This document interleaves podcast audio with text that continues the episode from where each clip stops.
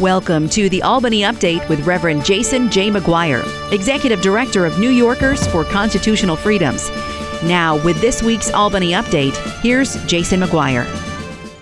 Hello, and thank you for joining this week's edition of the Albany Update. When compared against other states, where do you think the state of New York ranks in terms of respect for religious freedom? If you guess that New York ranks dead last, you'd be right. The Center for Religion, Culture, and Democracy has created a website called religiouslibertyinthestates.com.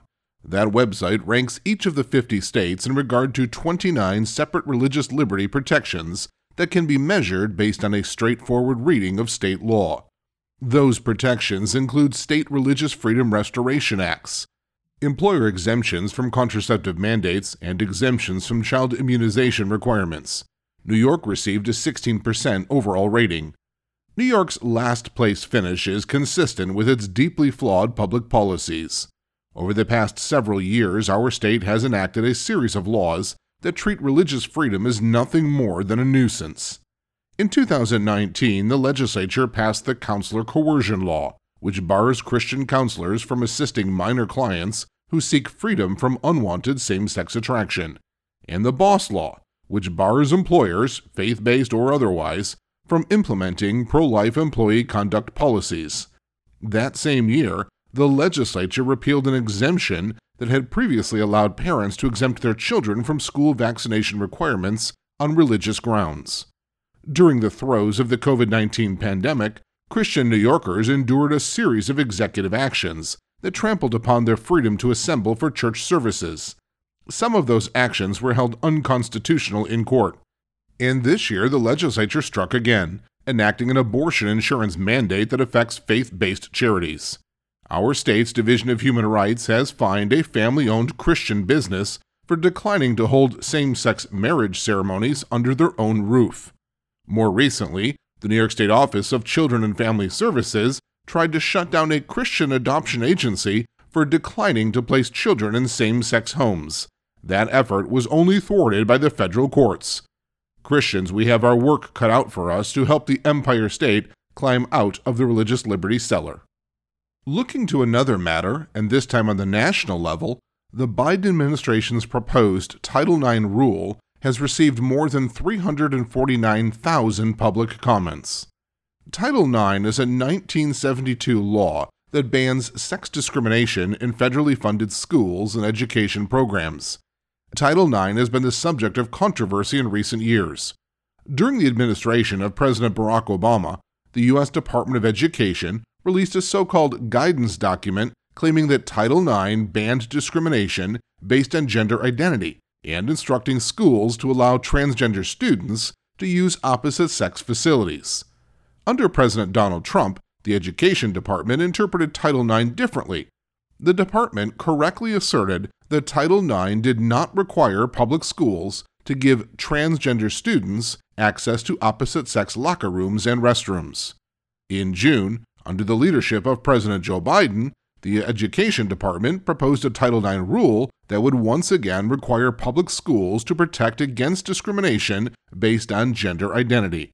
The proposed rule would also interpret Title IX to include a ban on discrimination based on sexual orientation, and would relax due process requirements for investigations into sexual misconduct at colleges and universities. Fifteen Republican attorneys general have spoken out in opposition to the proposed rule.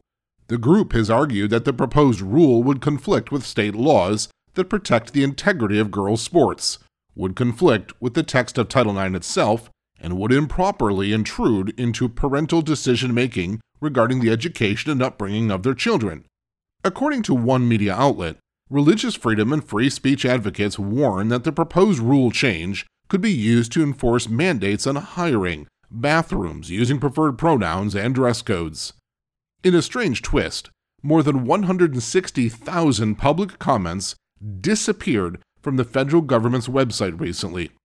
Sarah Parshall Perry of the Heritage Foundation's Edwin Meese III Center for Legal and Judicial Studies commented that whether the sudden loss of nearly 200,000 citizen comments stems from incompetence or obfuscation, the Department of Education has some explaining to do. Defense of Freedom Institute for Policy Studies President Robert Eitel has stated that it is possible but improbable that comments from the public will persuade the Biden administration to withdraw the proposed Title IX rule because there is a core political constituency that is demanding this change. This analysis is correct. The sway that the LGBT lobby holds within the Democratic Party makes it extraordinarily unlikely that the Biden administration will reconsider this damaging proposed rule. On September 15th, the New York Times and Politico.com reported that U.S. Senate leadership had put off its plans to vote on the so called Respect for Marriage Act, H.R. 8404, sponsored by New York's own Jerrold Nadler. If passed, the RMA would keep same sex marriage legal even if the Supreme Court were to overturn its 2015 decision that found same sex marriage to be a protected constitutional right. Senate Majority Leader Chuck Schumer, a Democrat of New York, had previously indicated that he intended to bring the bill to the Senate floor in the coming weeks. The decision to put off a vote on the RMA indicates that the bill's supporters either did not have the votes to pass the RMA now or were uncertain about whether they had the votes to do so. Either way, this is a victory, but only in the short term. A bipartisan working group of Senate Respect for Marriage Act supporters released a statement indicating that after the November elections, we will have the bipartisan support to pass the bill. According to Senator Tammy Baldwin, a Democrat from Wisconsin, five Republican senators have endorsed the RMA, while three others are soft supporters. A spokesperson for Leader Schumer expressed disappointment that there aren't 10 Republicans in the Senate willing to vote yes on marriage equality legislation at this time, and added that Leader Schumer will hold the bipartisan group to their promise that the votes to pass this marriage equality legislation will be there after the election. Reports indicate that the bipartisan group has agreed upon religious freedom language to include in the RMA. To date, however, that language has not been released to the public. The delayed vote on the RMA could mean that some Senate Republicans have agreed to vote for the RMA only if it is brought to the floor after Election Day. In other words, some Senate Republicans may want to support same sex marriage, but may not have the political will to vote for it when they have to face the voters in less than two months. Instead, those senators would prefer to hold a vote after the elections in the hope that conservative voters will forget about it by Election Day 2024. Christians who reside in states that are represented by Republicans in the U.S. Senate should contact their senators and urge them to vote against the RMA, or what we call the Disrespect for Marriage Act. Now, turning a corner and thinking a little more broadly, it's September and football season is upon us. Chances are that you or a football fan you know is geared up for the season. Whether they plan to watch college football or the NFL, football fans have begun to pull out their neatly laundered jerseys, check their ESPN apps for game times, and gather friends to cheer on their teams. At the Center for Childhood Innocence, we invite parents to be their children's biggest fans. Let me explain what we mean. When it comes to their children's sexuality and gender identity, some parents are finding out just how much the game has changed since they were kids. In 21st century America, left wing institutions, entertainment, media outlets, public schools, and Planned Parenthood, to name a few, present America's young people with damaging lies. What damaging lies, you may wonder? Well, here are a few. My sexual identity is based on my feelings. All people have the right to sexual gratification. Sex has no meaning or purpose behind the personal pleasure it brings me. It is not a gift from God given to unite married couples and bring new life into the world. Some will tell other lies, such as an unwanted pregnancy is nothing more than a nuisance that a pregnant woman has the absolute right to terminate. Or that, like my sexual identity, my gender identity is based on my feelings. Therefore, I may have a gender identity that differs from or is completely at odds with my biology. I have the right to change my body to make it match my gender identity. Here's another lie. Moral principles pertaining to sexuality and gender identity, for example, the principle that young people should abstain from sexual activity until marriage, the principle that homosexual behavior should be avoided, and the principle that one's gender identity is fixed at birth present me from being my true self and are not valid. Or this one Anyone, including my parents, who does not affirm my choices does not deserve my respect and should not be a part of my life. These damaging lies are symptomatic of a larger worldview that leaves God entirely out of the equation. If there is no God and if we are just here by chance, I get to decide who I am. I am the captain of my soul, the master of my fate, and I can be whoever I want to be. It's all about me. When young people embrace damaging lies, the wreckage is real. That wreckage can include abortion, sexually transmitted disease, medical problems arising from so called sex reassignment procedures, and breakdown in family relationships. Parents are left asking, How did this happen? And what can I do about it? How can parents protect their children and teens from damaging lies? How can families thrive in such chaotic times? Well, here are some helpful suggestions for Christian parents. First, dialogue with your kids about sexuality and gender identity. If you won't, someone else will. The abortion industry would like nothing better than to be your child's resource for information about sex and reproduction. Also, activists promoting gender confusion may take on the role of cheerleader, offering to be a child's glitter family as a way to replace parents that are unaffirming. In a recent webinar, representatives of the Center for Childhood Innocence interviewed Dr. Aaron Brewer about practical ways for parents to develop healthy relationships with their children. We encourage parents to watch that interview and to give Dr. Brewer's suggestions careful consideration.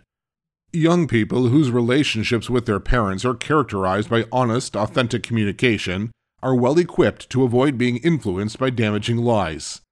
Second, Ensure that others respect your authority as a parent. Adolf Hitler, Mao Zedong, and Alfred Kinsey knew that children were the mechanism for changing the future. For that very reason, some view loving parents as a barrier to the political and social reforms they wish to promote. For example, former Planned Parenthood educator Monica Cline explains that Planned Parenthood views parents as an obstacle to their efforts to push birth control and abortion on young people please be on guard against those who would use your children to promote their agendas. Third, please be vigilant about what your son or daughter is reading, viewing, and learning. Many public school health curricula encourage children to be sexually autonomous by teaching them how to access services without their parents' knowledge or permission. Does your child's school offer a health class? Are outside speakers brought into the class and given access to your kids? What books are your children reading in English class? Do they address age inappropriate topics? What internet websites does your child view? What videos does he watch? Do you dialogue about these matters with your children on a regular basis? Fourth, nurture your child's faith. Don't just talk about living a Christian life, model it. Teach your children to read the scripture and pray. Help them to cultivate their own relationship with the risen Christ.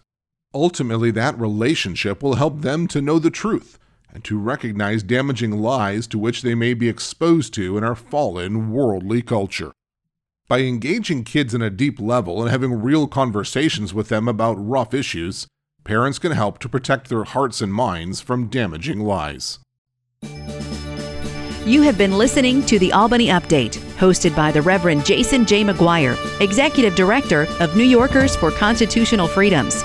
New Yorkers for Constitutional Freedoms exists to influence legislation and legislators for the Lord Jesus Christ. To learn more about this ministry, issues you've heard on the program, or to make a financial contribution in support of New Yorkers for Constitutional Freedoms, visit albanyupdate.com or call 585 225 2340. Additionally, you can mail correspondence to P.O. Box 107, Spencerport, New York 14559. You can receive the latest legislative updates at facebook.com slash Albany Update. Follow New Yorkers for Constitutional Freedoms on Twitter at Albany Update, or sign up to receive the weekly Albany Update email by texting the word freedom to 22828.